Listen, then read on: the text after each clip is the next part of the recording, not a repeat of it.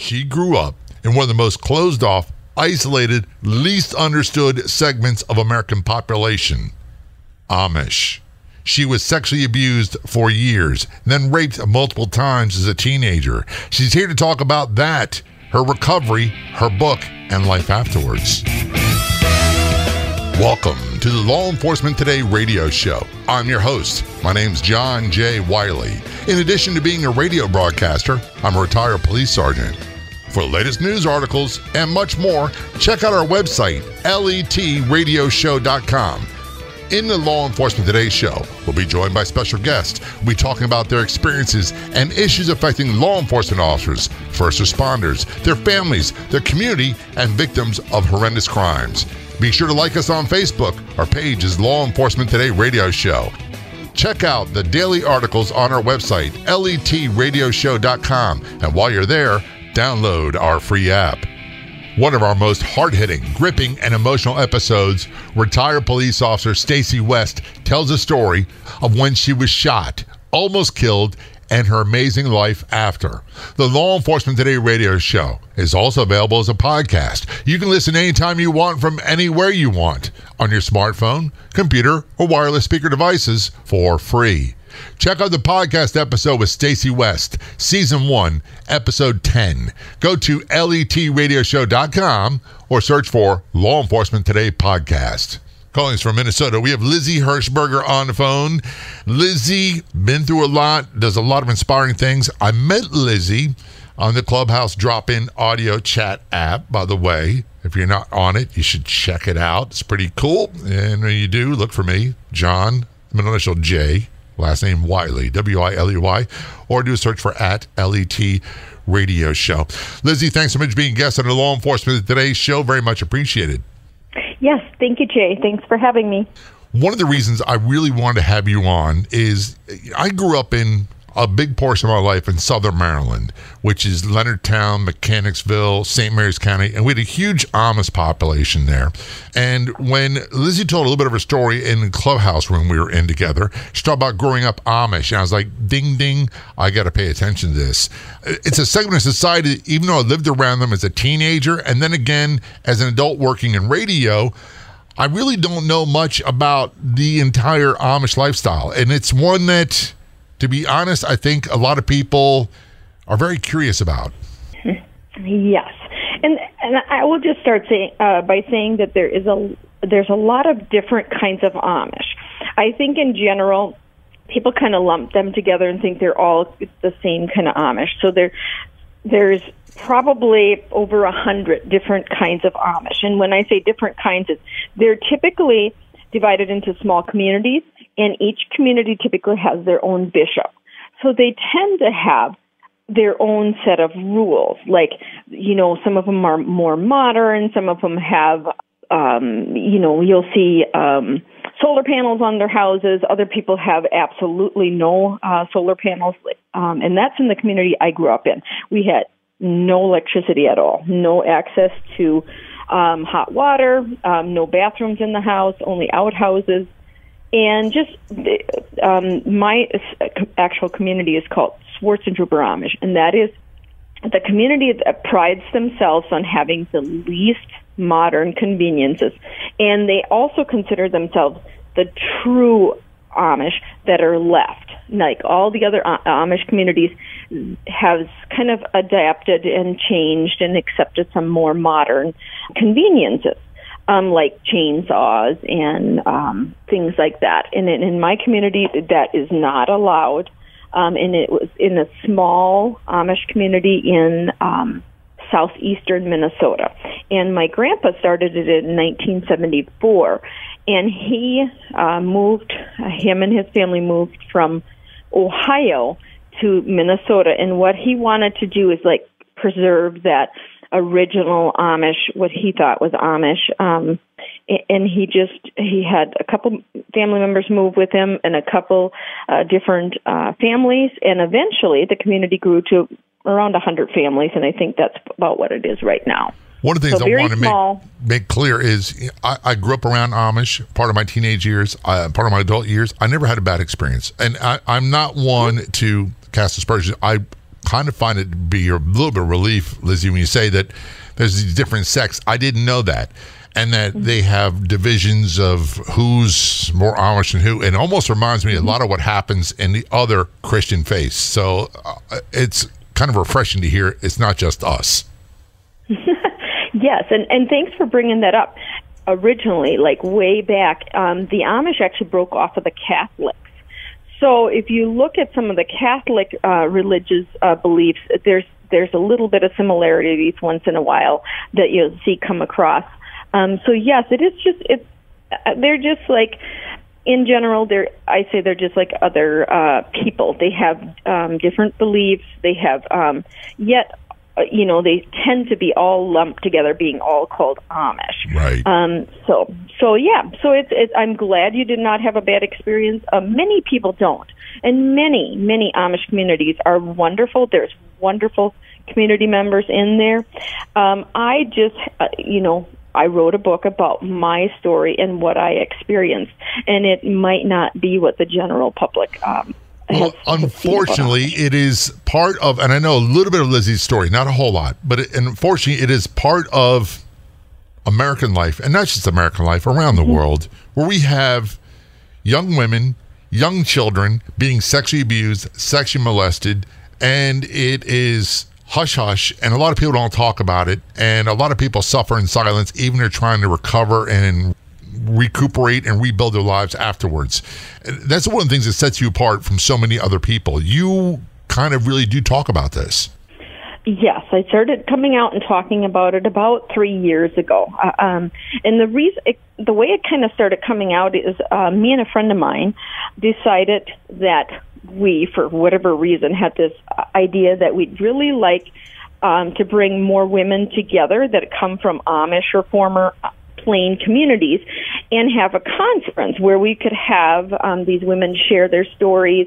And it really in in doing that i myself uh, found my voice like how i could share my story and how it inspired people. And then from that first event that we had um, we've had about six of them now um, i came home and it took me about a week to recover from that and i realized that i really have not ever um, thought about going to the police and sharing uh, my abuse that I suffered, and from there, I that's how I ended up going to uh, the police, police and and sharing my story, and eventually, um, um, my one of my abusers got charged. I'm so glad you did. And, you know, it's a deeply personal decision that people make that, and I'm not one of these people that says, I'm going to tell you what you should and shouldn't do because I didn't go through that. You know, I went through, I'm a Catholic kid. And I went through Okay. school where I had kids that were sexually abused, and and I knew nothing about it, and I never experienced that. I'm grateful I never did, but part of my experience in policing was that we had to have conversations, and I'm going to use a general term, rape victims, in a way that it was non-judgmental. I'm just here to, to get the facts and to help you and to make sure you feel safe. That's all I can do at this point. Everything you decide to do after that is up to you. And people make decisions that I didn't always agree with, but it's not my job to agree. Mm-hmm. Mm-hmm.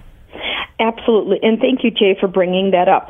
Um, that is something that I personally um, do now. Is I'm a um, volunteer with Victim Services, so I've taken some training, and and I've learned that speaking to victims, it's all you know. Some of them choose to report their case, and some of them don't for for whatever reason. We're just here to if if somebody wants to talk, and as as victims saying, we as victim services here to help.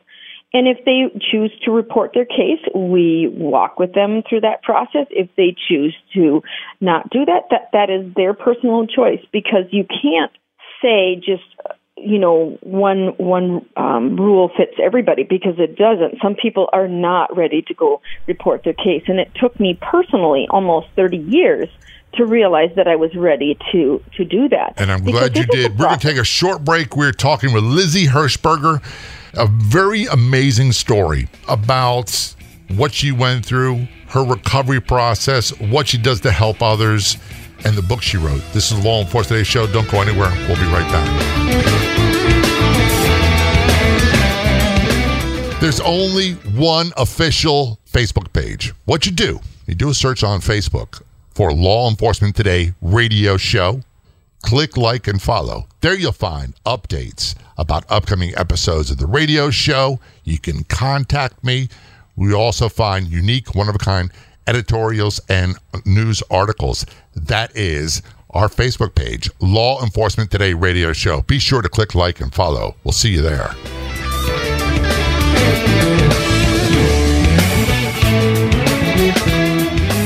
The show is brought to you in part by the Change the Culture podcast, a podcast hosted by a female cop.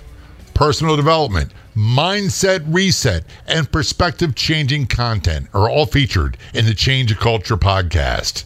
Return conversation with Lizzie Hershberger on the Law Enforcement Today show. Lizzie was a victim of, of sexual abuse and rape. She grew up Amish. She's going to tell her story uh, and part of her recovery process, in addition to helping people and being an advocate for other women, she wrote a book called Behind Blue Curtains, a true crime memoir of an Amish woman's survival, escape, and pursuit of justice. Liz, I'm so glad you agreed to come on the show and tell your story. And I'll be honest with you, when we have guests like you on a show, it brings up emotions in me that makes me very angry about what they went through. So if I get stumbling and I don't know what to say or get really quiet, that's why. I hate that these things happen, but I think that a lot of people really need to understand they do happen a lot in all segments of life. But for people that have gone through these things, that they can have a life they decide they want to have afterwards, in spite of. Is that a fair assessment for you? Yes, absolutely. Yes, it it is. Um, you know, many of us uh, who have went uh, through uh, abuse, uh, it, it's it's almost like it has to be a process in figuring out how am I going to live with this because it will never go away. You have to just figure out what you can do. And for some people, um, it is, you know, there's lots of different ways people deal with it. But my way is helping others has helped me heal uh, in more ways than I can probably explain. It, it's just so uh, comforting for me to uh, be able to be there for somebody else, and um, when they're walking through difficult times, and it just it it makes me uh, feel better in the process and it makes me feel like I'm doing something um, for others. Yet in return, I get more, um, I feel more, um, I feel further from my abuse because um, I was able to help others and I've just healed so much from it. And, and I, yeah helping others has helped me more than probably helping them. There's an old, old saying if you want to feel better about yourself, if you want to have a better life, dedicate your life to helping others.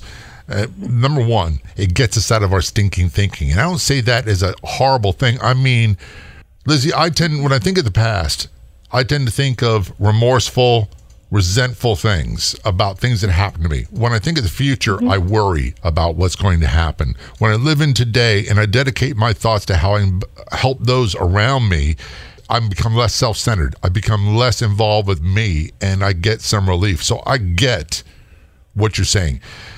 Mm-hmm. When did this abuse start for you?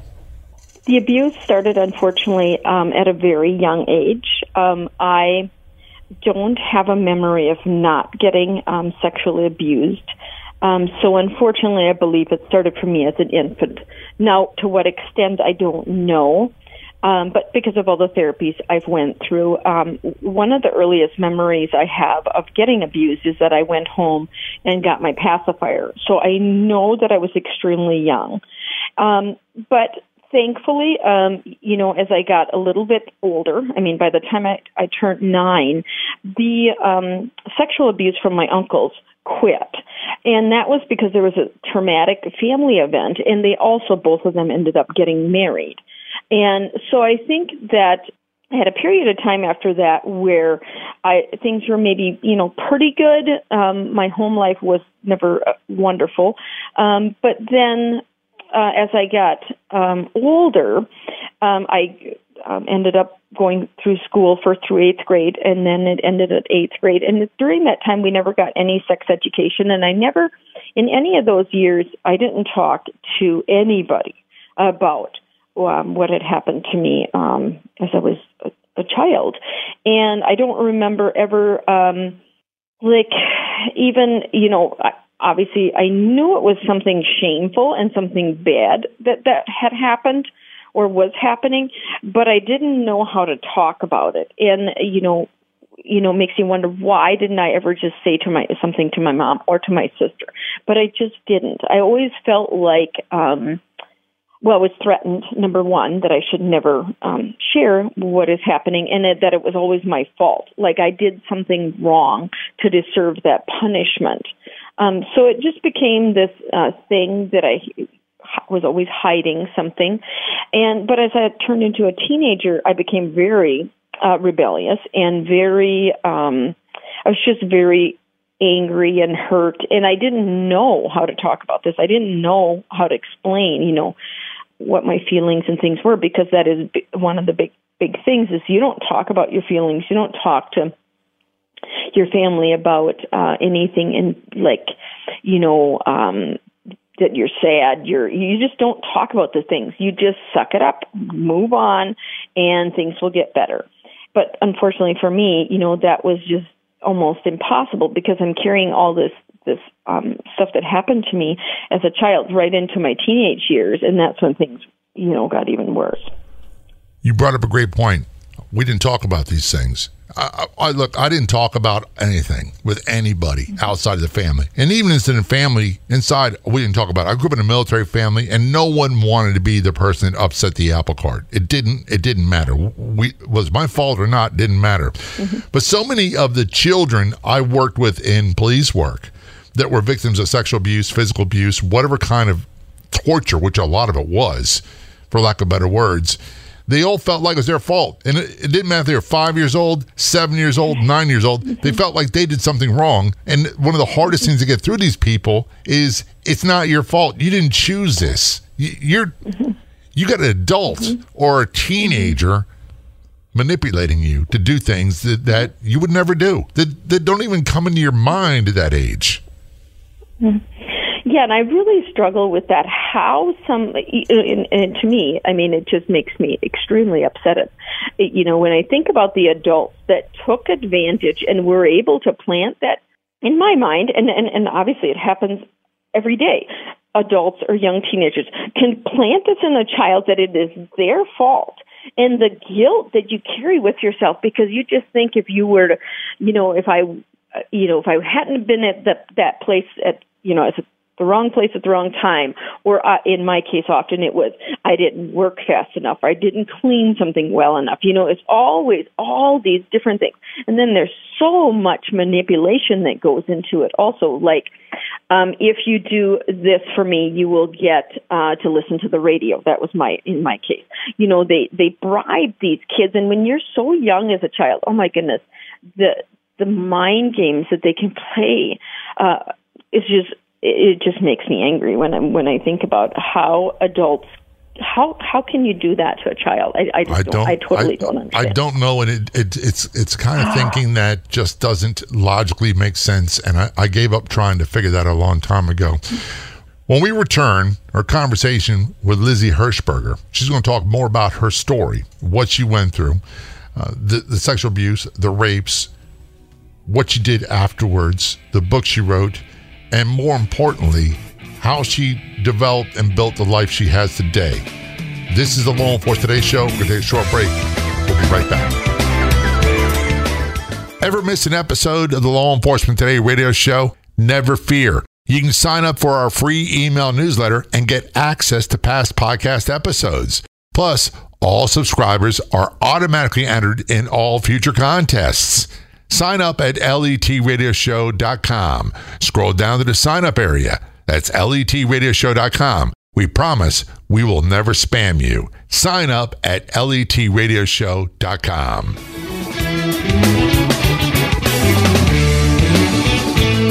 Back to our conversation with Lizzie Hershberger on the Law Enforcement Today show, calling us from Minnesota.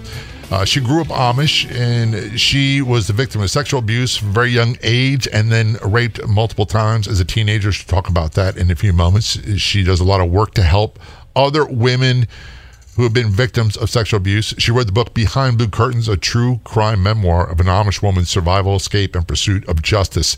For winter break, Lizzie, we're talking about how people can do this to children, and it, it doesn't make sense logically. One of the things that I tell people all the time is, and, and rightfully so, we worry about the boogeyman down the street, the guy in the car, hey, can you help me find my kitten? All this other stuff. I'll give you candy.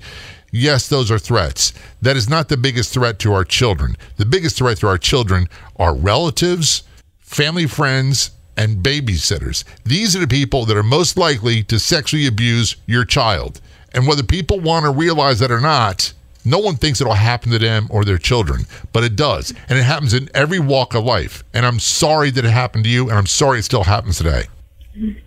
Yes, thank you. That, that, that brought up a great point. So when I became a parent, that was one of the the things that I absolutely focused on. And I hadn't even healed or processed any of mine, but I knew that the people that are closest to my children and have the most access, that those are the most dangerous people. And, and, and I watch my kids, and I know you can't watch your kids 24 hours a day, but I was extremely cautious.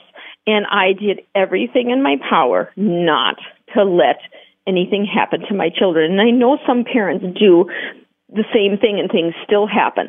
Yes, but if you're just aware of it and aware of, of so many things you can avoid, like you said, you, you think that it's the boogeyman or, or people like that that are going to, you know, after your kids. It is inside relatives and um, close, close um, uh, babysitters and, and people like that that have access to your kids. So um, I always say, I hope that my kids will find some sort of balance and as, as um, I become a grandparent, that they will be a little bit more because um, I was so extreme. Like I hardly let my kids have sleepovers. I mean, or the people. It. I was just so cautious of everybody. Everybody I thought was a pedophile. That I grew up with way too many of them, and and I just didn't trust anyone. Um, so I hope my kids can go back to maybe a little bit more of a happy medium where there are lots of good people out there and and lots of um people now like for my kids i feel like i could stop that generational curse because that's what i call it because it was happening to my parents and you know it just in my uncles and my relatives. So they repeated the same pattern. I hope that i broke that pattern um that they now can go on and form much much healthier uh, families and and uh, child. Um, you know, their children will will be in a different place. We want people to have a, a good, healthy respect fearful things mm-hmm. and that most mm-hmm. of life is not fearful most of life is not bad and most mm-hmm. of the people that you encounter are, are great people mm-hmm. I want my children to have that, and they they have that. They're they're young ladies. They're thirty one and thirty two, and they wow are phenomenally well adjusted, and uh, my, their mother did a great job. I can't really take credit. I try to, but that's going to be braggadocious. But you also talked earlier in the conversation that things stopped when you turn around nine or ten uh, with the sexual abuse, but when you were a teenager, things took a drastic turn. Yes, so I'll start up. So I finished uh, school at eighth grade. Um, that is the rule um, that um, the Amish have. You don't go to any further education than eighth grade. And after that, in in the uh, 70s and 80s, when I was growing up, um, all the Amish girls in would either work at home then on their farms or they would go out and help other families because you were not allowed to go out and have like a job at the grocery store or um, at a local factory. So I started working um, for other families, and one of the families, unfortunately, that I started working for were um, friends of my parents. Um, I remember them um, before they had gotten married, and they were actually both of them were relatives um, of my parents. And um, so they sort of ha- got married, started having kids, and then they they moved to a a place not far from my parents, and they were working for a non-Amish farmer, meaning they did chores and milked cows for them, and in return they lived whatever rent free or whatever there. So they asked me to come over and stay with them, and it was um, something where we called a mod. So I would be required to, you know, whatever the husband and wife told me, um, I did. I either watched. They had four little children by then. I watched the the kids um, morning or evening while the wife went in the barn, um, which was a little bit up the road, and milked cows, or vice versa. The wife would stay home. Often in the evening, she would stay home because she would put the kids to bed then, and things like that. While I helped the husband um, um, milk cows, and milking cows was done with um, there was electric in the barn, so it was done with milkers and and you know there's a radio and and things like that. And you know the thing was he was, I mean I grew up with him, I knew who he was.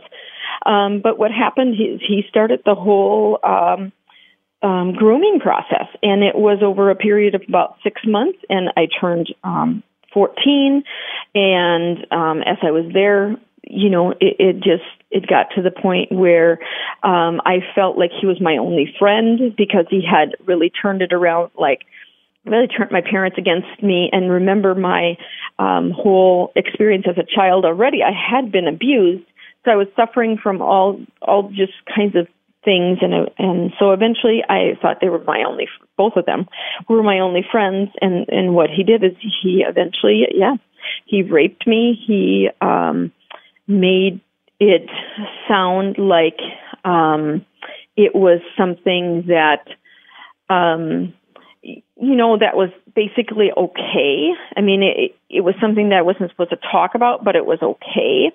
And um, I remember the um, just you know the the night that it happened. You know, immediately afterwards, I again blamed myself. I was like, well, why didn't I leave the barn just a little bit earlier? Then I would have been out of the barn, you know, all these different things. And then it um, became this um, Stockholm syndrome, if some people know about that. Um, it is this process that, um, like I said, he um, seemed like he was, you know, my friend and, you know, I could talk to him about anything. And in this whole time, his wife, the same thing.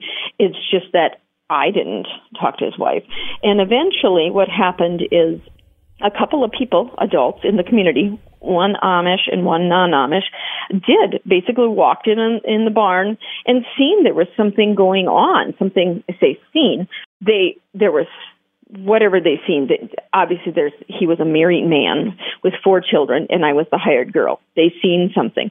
None of those people, to my knowledge, came forward. But when the Amish guy happened to see, uh, came in one morning early to use the telephone, um, that made my abuser uh, quickly go in front of the Amish church and confess. And when you go in front of the church and confess, you're going to get basically receive less of a punishment, and it made him look better if he confessed to having inappropriate contact with me. Now, to this day, I don't know what he confessed to because I was not a community member. He was. So he confessed to something, obviously, and then my parents said, "I don't, you know, I don't need to go work for them anymore." How old were you when this and was going on? Fourteen. I was fourteen years. Old. People old. need to understand yep. that there is, and I'm not an expert in the laws in every state, but there's no consent with an adult and a 14 year old. It's impossible. It's always rape. I'll repeat that. Mm-hmm. When an adult has forcible sex, whether it be physical force or enticement or whatever, with a 14 year old, it is always, always rape. This is a Law Enforcement Today show. We're talking with Lizzie Hershberger. We're going to take a short break. When we return, we're going to talk about her pursuit of justice, her book, her life afterwards, and so much more. Don't go anywhere. We'll be right back. One of the most frequent questions we see is Where can I find great podcasts? You have any suggestions? Yes, we do. So we decided to start our own podcast network on Law Enforcement Today. That's right. You can find top podcasts about law enforcement on our website and our free app. Go to letradioshow.com, click the Be Heard tab, and there you'll find the LET Podcast Network. We'll be adding more podcasts from first responders and more. Again, to find the Law Enforcement Today podcast network, go to letradioshow.com and click on the Be Heard in our menu or download our free app today at letradioshow.com.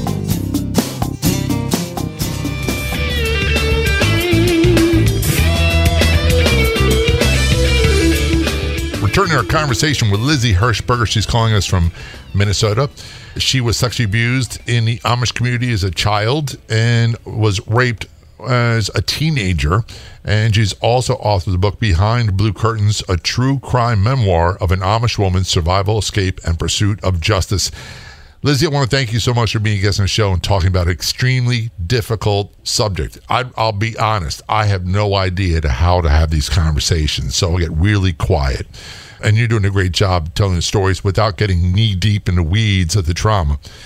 One of the things you said earlier is you wound up going to a conference as an adult with other women and that's when you realized you needed to do something and you began a pursuit of getting justice for your rapist. Yes. I think it was the process, multiple things, but the process of sharing my story in front of a room of women that um, later came up to me and were, uh, you know, would, would say things like, well, that happened to me, or they could empathize with me. And I should say that empathy, right? Um, so I came home from that and um, I ended up talking. I mean, there's a whole process, but I ended up talking with some other people, um, like my sister. And at the same time, I ended up being um, a school board member. And uh, unfortunately, there was a local incident um, that that really put me into this uh, mindset of that I had to do something, and if I didn't report it, I felt like it would he would most likely he would reoffend or had reoffended. Um, and I actually didn't think that I would be able to to have there would be no charges because of, it had almost been 30 years later. But in Minnesota, like you said, all every every place has different laws. But in Minnesota, yes, a 14 year old cannot consent to uh, 28 year old. Um, so it was rape, and it was also they could charge him because he admitted to being my employer because I was there working for them. So that under that law is how they could charge him. And um, unfortunately, the laws in 1989 um, had to be used to charge him. So he initially was charged with quite a few counts, but then he made a plea offer, and the plea offer was he got um, yeah, like 45 days in jail and 10 years of probation, which is nothing. Um, but the point I think was made in the Amish community that no matter how many years ago your crime was, you can be charged with that. And that it was wrong because remember, the entire time the Amish community called this an extramarital affair. They blamed me for enticing a married man to this kind of activity. And that ultimately is still what some people believe, but it is something that some people um, who have educated themselves and are a little bit more aware is no, like you said, you cannot consent. It was not number one. It wasn't appropriate, anyways, because he was a married man. So it is something that we have really. I think the community in general has really um, some some people in the community have really had their eyes opened, and um, there there's um, unfortunately there's uh, cases going on right now in the community, but they are they're a lot more aware that you can come forward, and um, they're very um, they're very cautious. I think now. Um, I wish I could say that you know there's no abuse or anything happening um, but we know it still is. But we know we know for certain that it still happens, and it's not just in that community; yeah. it's it's everywhere and everywhere. Mm-hmm. I, I want to say this: anyone that can think that a 14 year old, 14, when I was 14, you know, I was very much a child. And I may have had a, a, beginnings of a grown man's body, but I was very much a child, and I thought of childish things, and I was into models and everything else. It, mm-hmm. This was not something that was on my radar. So people think that that somehow or another, a 14 year old entices someone to to rape. That is just not physically possible, and I I don't know how to get through to people. I just don't. And uh, when people present themselves that way, I don't even talk to them because it's not worth my effort. You, you can't you can't have a conversation logically with someone who doesn't use logic. It just it's like administering vaccine to someone who's already dead. It doesn't work. You know what I'm saying? Uh, yes. So I, I, I applaud you for for having the courage to to bring charges against them because it at 30 years since it occurred, that's tough. And at mm-hmm. 14, when this occurred, and in an Amish closed society, that'd be really tough. Mm-hmm. Yes. Um, and thanks for bringing that up. I think um, the fact that they, one of the things that the reason they could charge him because I had um, kept a diary. So in the diary, I made these distinct marks in there. So that's how they could also count off. And we estimated um, how many times it was. And it was something that I am um, really thankful that I went through. And the uh, probably the reason I'm mostly uh, grateful that I went through the process is because I want other women to know that if something happened to them years and years and years ago, you don't if you want to go through the legal process you might be able to because sometimes i think there's so many um statute limitations and laws like that but i did it and i um was able to have him charged and he um has to um you know, now deal with the consequences of what he did years ago.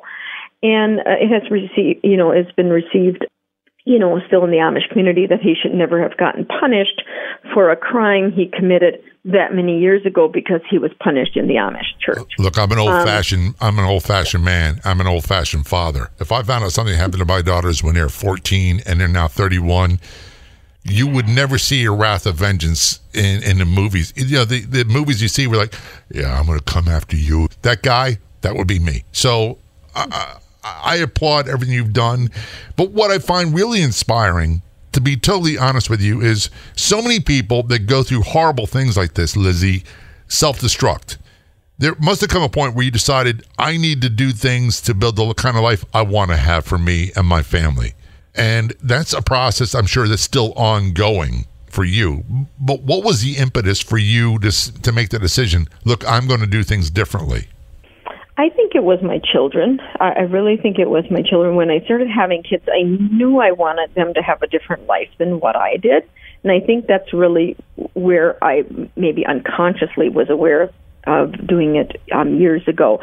But as you said, it is still a daily thing that I do. And now you know, I have um, my, um, you know, kids are getting older, and I can just, you know, I can really um, lead with it by example. I guess is is for others to see that yes, bad things happen to me, but I don't have to sit here and, like you said, self destruct or or in a pity party, you know, feeling sorry for myself.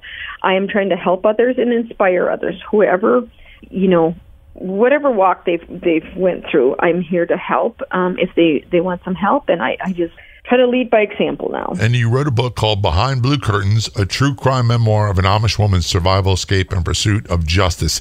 Was that kind of therapeutic for you when you wrote that book? Yes, Jay, it was. It was very uh, therapeutic, and I say I, I wrote so many pages that never made it in the book, but it, but it was just so helpful. It was so like I could put every piece everything together and you know, I, thankfully, I had um, Molly um, Eakin that came in and helped me really uh, put it in a you know great form where um, it's easy to read, and we wanted to keep it really simple. Um, it's not graphic, but it it gets the reader to still see what happened, and we are. Um, yeah, really glad. Um, Nasset Press uh, uh, published it, and um, I am very um, excited for where the book is going. I would probably have uh, tear soaked pages writing something like that if it was my life, my story. But I get the therapeutic part of it, the cathartic part of it. Where can people get more information about your book? Um, go to lifebehindbluecurtains.com. That's my website. And they can go on Amazon and just Google uh, Behind Blue Curtains, and they will find it. It is um, also, they can look me up on Facebook, Twitter, you know, all those, Instagram social media links. And you are doing a lot of other public speaking, a lot of other things as well, right? I am. I am. I'm the co-founder of Voices of Hope. I founded that with um, my friend Dina Schrock, and we do conferences um, for women twice a year um, right now. And yes, I do speaking engagements. I um, do um, volunteer with victim services and just trying to be out there and helping wherever I wherever I can. Um, you know, just just trying to bring a voice to uh, people that haven't found their voice yet. Check her out online, lifebehindbluecurtains.com. Lizzie, thanks so much for being a guest on the show. Very much appreciated. Yes, thank you, Jay, for having me. It was a pleasure. I'd like to thank our guests so much for coming on the Law Enforcement Today radio show. The Law Enforcement Today radio show is a nationally syndicated radio show broadcast on numerous stations once a week and growing. If you enjoyed the podcast version of the show, please do me a big favor. Tell a friend. And if you're able, leave an honest review and or rating. I'll be back in just a couple days with a brand new episode of the Law Enforcement Today radio show and podcast. Until then, this is John J. Wiley. See ya.